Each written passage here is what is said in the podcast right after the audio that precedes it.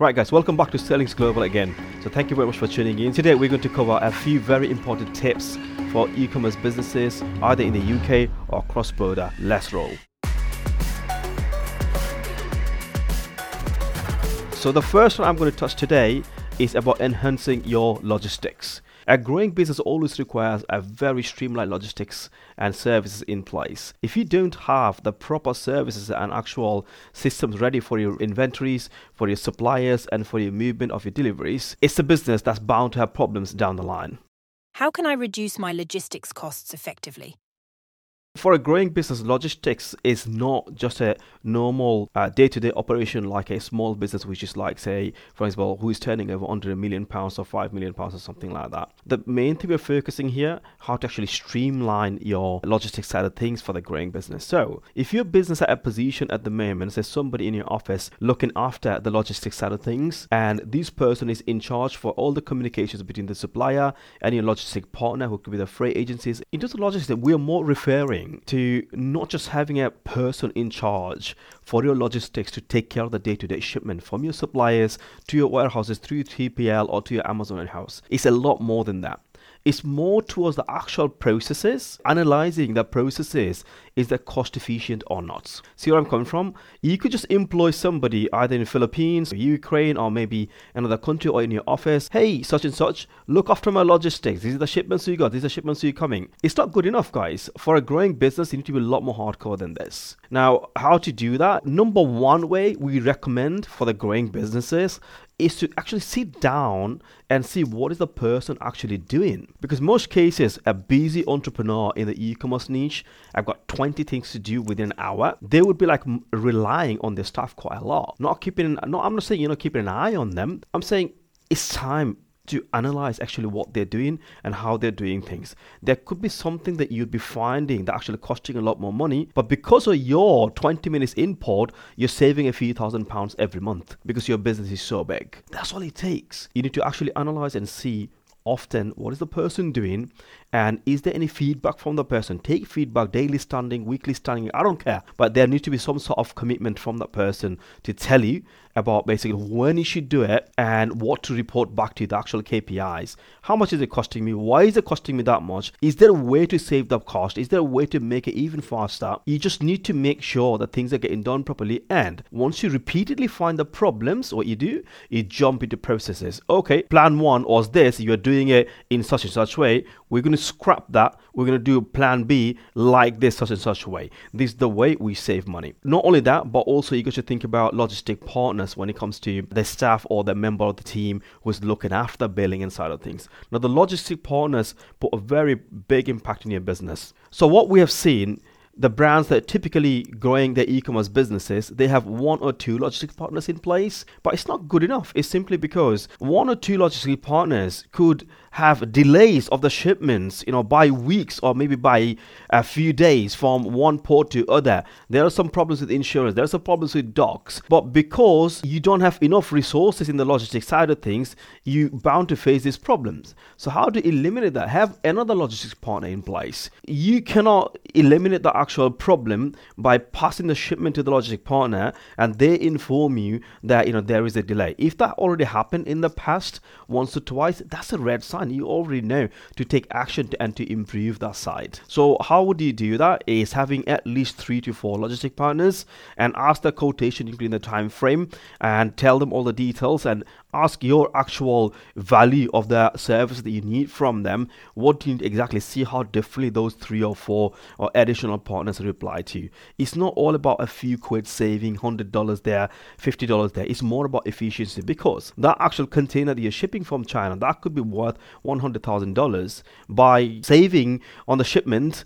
$200 and having a week delay. It's, it's just pointless. Mean, it just makes no sense. So these are the few things that we look at. But a growing business should have staffing in place and also that daily or weekly standing in place as well as the reporting and SOP in place. If you are the CEO, CFO, whoever you are at the top of the business and your business is currently doing 10 million, but it's past is bound to go past that 10 million and boom, you're going to do 15, 20, 25, 30. It's not going to be your responsibility anymore. There should be somebody, somebody else, a CEO under you, who should be dealing with the actual logistics uh, manager or supervisor who is in charge. And you should all sit down and see what are the processes in place. Have they standing? Have they done that? How did they do that? Did they follow the instructional process that we created? Can you review the processes? Is there any feedback on the processes that we should have? This is how you improve. This is how the growing business should be acting, and this is how the growing business should be taking action as well. So, hope this one helps. And let's move to the next topic. What is the acceptable delivery time for an e commerce business seller? So it completely depends on how you're advertising and what you're advertising. But look, we're living in the trend of prime badge. Okay.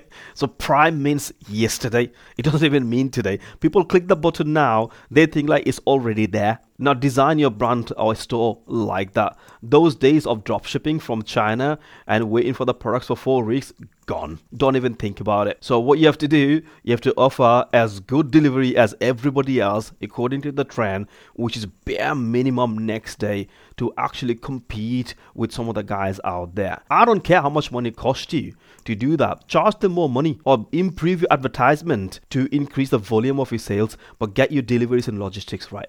How do you deal with the disruptions in your delivery services? Disruptions can come in multiple ways. It could be number one, the shipping and labeling was not correctly input from the actual 3PL that you're dealing with, or number two, it could be that they even put that on correctly. They picked up the right product, but the actual courier had a delay, either picked it up late or had a delay in the transit. Now, it doesn't happen very often because all the shipping channels these days are very streamlined due to the expansion or the growing uh, trend or current economy of the e-commerce. If it does happen, what you could do is have a system in place to let the customer know in advance that we are sorry, it's not going to be on time. Give them the tracking details by by automated system or something like that, so they are always aware or knows in advance to not to weigh in because that could lead to a negative feedback or negative review either on Google, your Shopify store, or Amazon, whatever. If there is a delay because customers expecting the product from today by tomorrow or by 48 hours. If there's a delay, always have a system or process in place. Either you call them, email them, doesn't matter or if you have a system with the tracking of the customer receives the update, whichever way, you need to let the customer know that's the number one action. Number two action should be you should always go back, check the average or most consistent reason why you are having these problems, put attention and fix that problem. That's what you should do. What financial platforms are available to integrate my e commerce product selling business? Next thing is about integrated financial platforms. So, as a growing business, we might have a lot of systems and processes in place. Now, the finance is one of the key important bits of your business. It's a life, the bloodline of the actual business. And we need to make sure all the information are correctly flowing everywhere so you can make the decisions, right? Having the actual right platforms will help you to do those. But you must make sure everything is up to date and those platforms are being fed the right data to give you the actual right numbers what will you recommend in this sec- section? So we use a couple of software like you know QuickBooks and Xero in terms of our bookkeeping software. So you would do the same for your organization if you're not with an accountant or if you have an in-house team.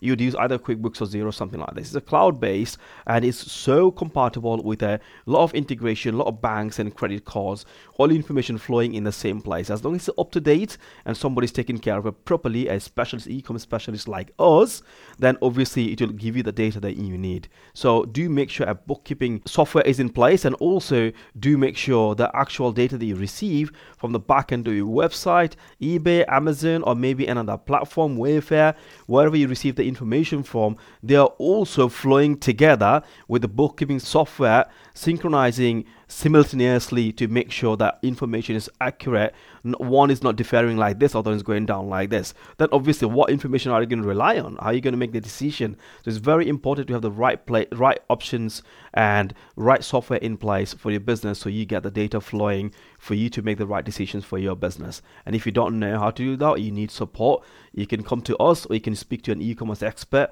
who can help you to set all this off for you. How do you maintain the streamline of your supply chain to boost efficiency? If you talk about the supply chain, I'm referring to here is more towards the actual suppliers that you have. Look, we, we're living in the age of 2024, things of like, you know, Alibaba and lots of other platforms out there who gives it tons of suppliers that you need at a click of a button. So what's stopping you from having multiple sources of suppliers? Nothing. It's only you who's stopping yourself. Growing business is all about eliminating risk, focusing on the actual growth of the business. So if you're a 10 million pounds business and you want to take it to 20, 30, 40, 50 million, do you think one supplier is going to be sufficient for one category product line? I don't think so. It's simply because number one, they could run out of capacity, and number two, they could have plenty of other customers who are ordering the same items at the same time. Then again, that links to capacity. I understand that, but there could be possibility of delays due to holidays, like Chinese holidays are one of those, and possibility delays due to their storage capacities or facilities in their actual warehouse, lots of other things. You should always analyze what products are you selling at the moment? What are the best sellers for your business? And what are the demand, what are the seasons when they when they actually sell, or if they're consistently selling on month-to-month basis, you should always have one or two suppliers in hand, have their samples ready and everything. Try to order them consistently from two places at the same time in the same quality, rather than relying on just the one. If the one is big enough, like Foxconn, Apple, Microsoft, everybody uses Foxconn. If it's a supplier like this, that's obviously different. But a lot of suppliers, Chinese suppliers, are not as big as that. I personally go to China three, four times a year. I see the factories every time I go. 10, 20 different factories I visit. And I've been doing that for over 10 or 12 years. I've seen those. You will be surprised how small a factory can be, even though they're based in a massive building. Their operational capacity could be smaller than you think. Having multiple suppliers is going to resolve the issue that you might have when you're growing the brand. You might not have it right now, so bear that in mind. Have the solution in place. Have samples from one or two other suppliers. Build good relationship by ordering from both at the same time so you do not run out of options of having no product while it's a busy period or something like that. Also, what you could do, you could negotiate a good price with both suppliers at the same time because you will be ordering a lot more quantities because you know you're putting enough budget in the advertising and you've got a plan or deadline to meet to hit certain sales ratio. You will be able to put yourself in a better position for negotiation with the actual rates that you get at the moment, improve the packaging, as well as improve the efficiency of the delivery, cut the time that you have in the lead time as well. So it involves quite a few benefits that you'll benefit from. So bear this mind what I'm saying at the moment, and that will help you in your growth strategy. I hope this video has helped. As always, we're here for you. Thank you very much for watching this far, and we'll come back with more hot topics. Thank you very much. Bye bye.